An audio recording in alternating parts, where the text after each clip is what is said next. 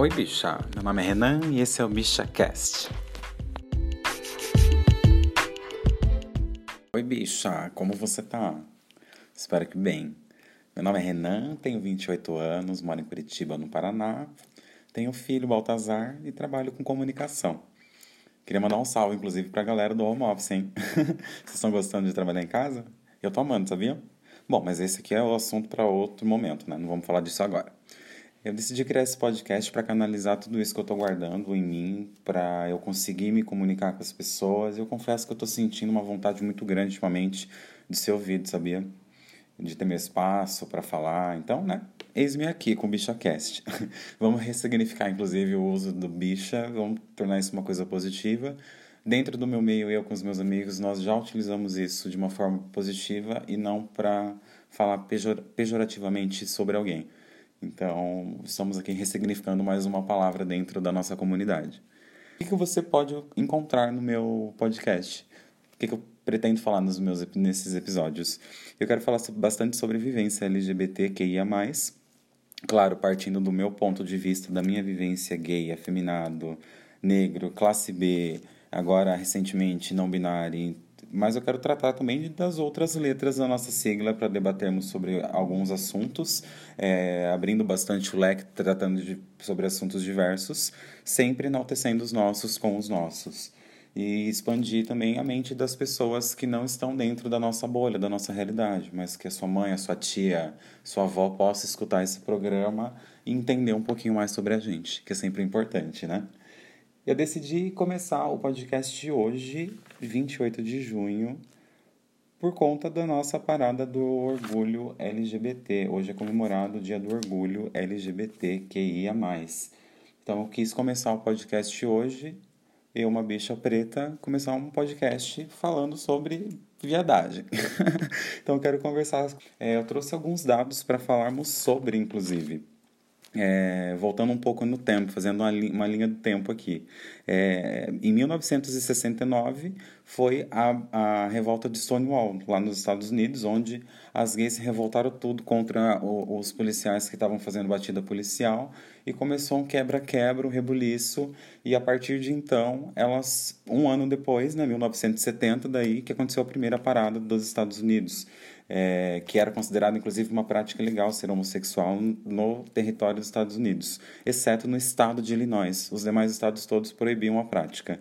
Então, foi um marco histórico e a partir disso, né, que começou há 50 anos, completando este ano de 2020, que começou esse movimento fluir. No Brasil, o que, que nós temos no Brasil de paradas do orgulho LGBT? Eu busquei alguns dados para vocês para falarmos sobre. Primeiramente, é, o primeiro que nós encontramos, a primeira coisa que você encontra quando pesquisa sobre parada LGBT no Brasil, você encontra a de São Paulo, que foi a de 97. Teve um, uma pequena reunião na Praça Roosevelt, digo pequena por conta do comparativo de quantidade de pessoas. É, em 1996 teve o encontro das pessoas na Praça Roosevelt, em São Paulo, que reuniu aproximadamente 500 gays. Foi numa sexta-feira de junho. É, no ano seguinte, que foi em 97, que daí foi realmente a primeira parada, primeira marcha do orgulho LGBT em São Paulo. Inclusive, a, a, a transformista Cacá de Poli fingiu desmaio na Avenida Paulista para conseguir liberar a parada, porque a polícia estava bloqueando impedindo que a parada acontecesse, coisa que já havia sido é, combinado devidamente anteriormente com os responsáveis. Então precisou dar esse bafão lá no meio da parada para conseguir acontecer. E aconteceu e vem acontecendo desde então. Essa primeira parada de 97 reuniu aproximadamente 2.000 a 2.500 pessoas e a partir de então só tomou proporções muito maiores. Os dados que eu consegui colher aqui para vocês, 2019 reuniu 3 milhões de pessoas, ano passado 3 milhões de pessoas. E a maior de todas foi em 2011, que teve um total de 4 milhões de pessoas numa avenida. Eu já presenciei paradas do orgulho LGBTQIA+, em São Paulo, e realmente é uma coisa absurda, é um mar de gente. Hoje eu não, tenho uma, não teria mais estrutura de presenciar um evento desse, porque é de uma magnitude, de uma é muito grande.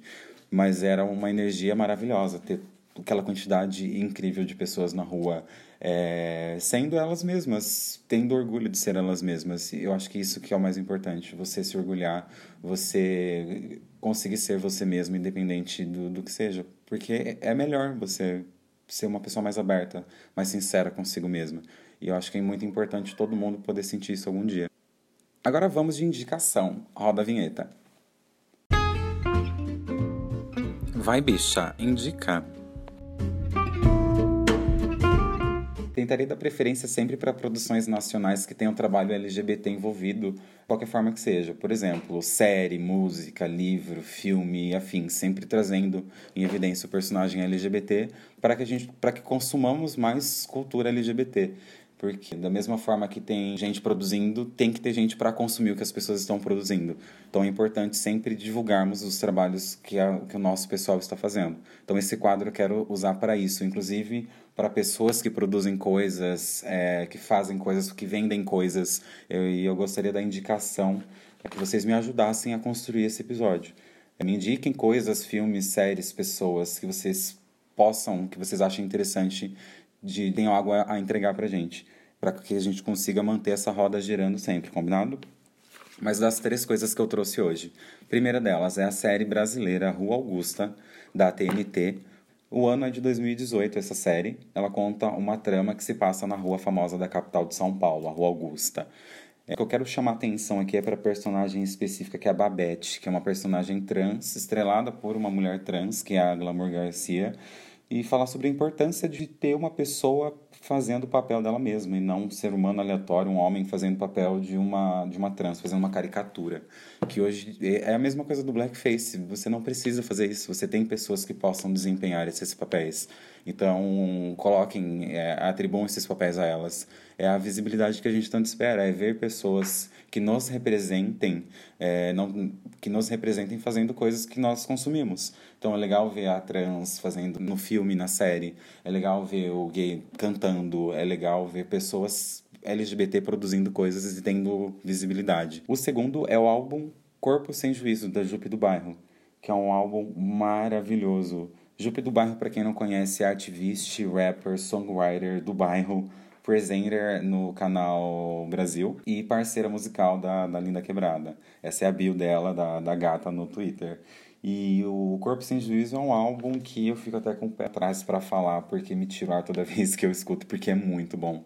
O conjunto da obra, sabe? A voz dela, as vozes in, in, envolvidas, né? Das outras pessoas também, dos, dos feats que ela faz, do instrumental, o que ela fala, como que ela fala, como que ela passa a mensagem, o jeito que ela entrega é, é de outro mundo, é uma qualidade assim excepcional. Eu sou muito suspeita para falar. E como uma boa bicha preta, longe de mim querendo cagar a regra, mas ela já me ganha só pelo rap, que eu amo e ela faz de uma forma incrível. Então escutem Corpo Sem Juízo. Quando eu indicar aqui algum álbum, eu quero, eu quero trazer, fazer um top 3 de músicas para vocês ouvirem no, no, começo, assim, de, de, de cara, para vocês conhecerem o álbum.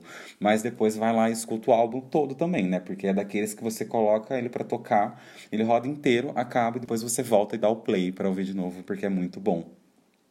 Então, do meu top 3, eu quero colocar em primeiro lugar. Hum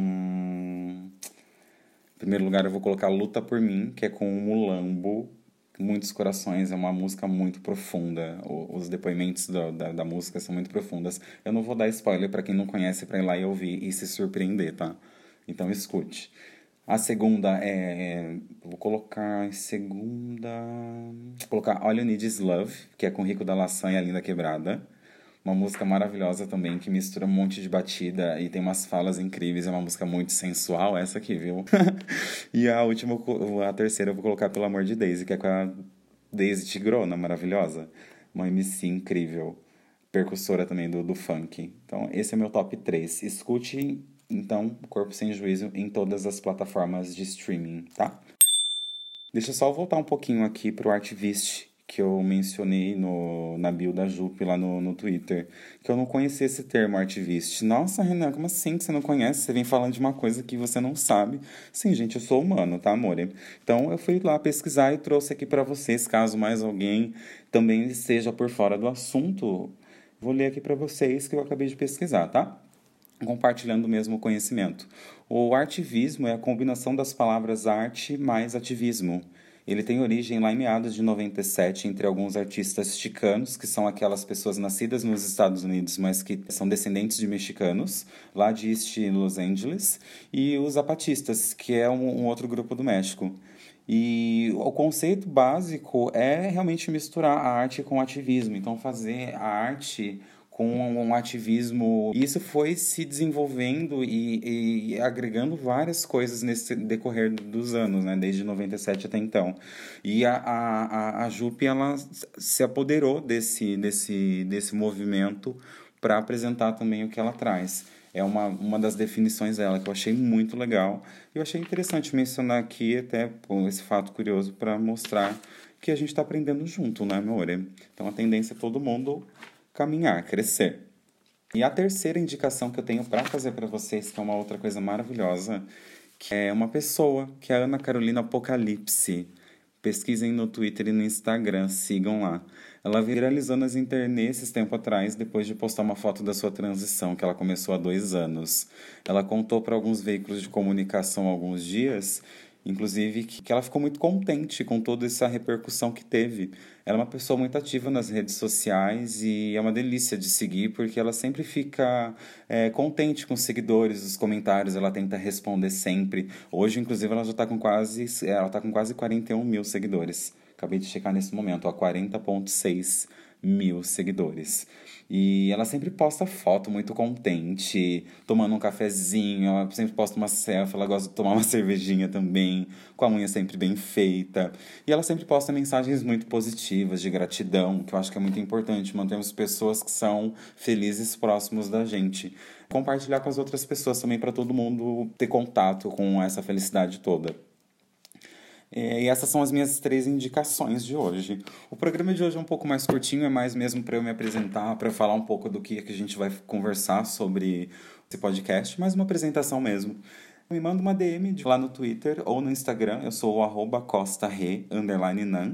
Espero que vocês tenham gostado e que a gente que continue me acompanhando, porque eu quero trazer um monte de coisa legal para a gente dividir. Manter sempre as informações sendo compartilhadas entre nós. Então é isso. Tchau, bicha. Um beijo.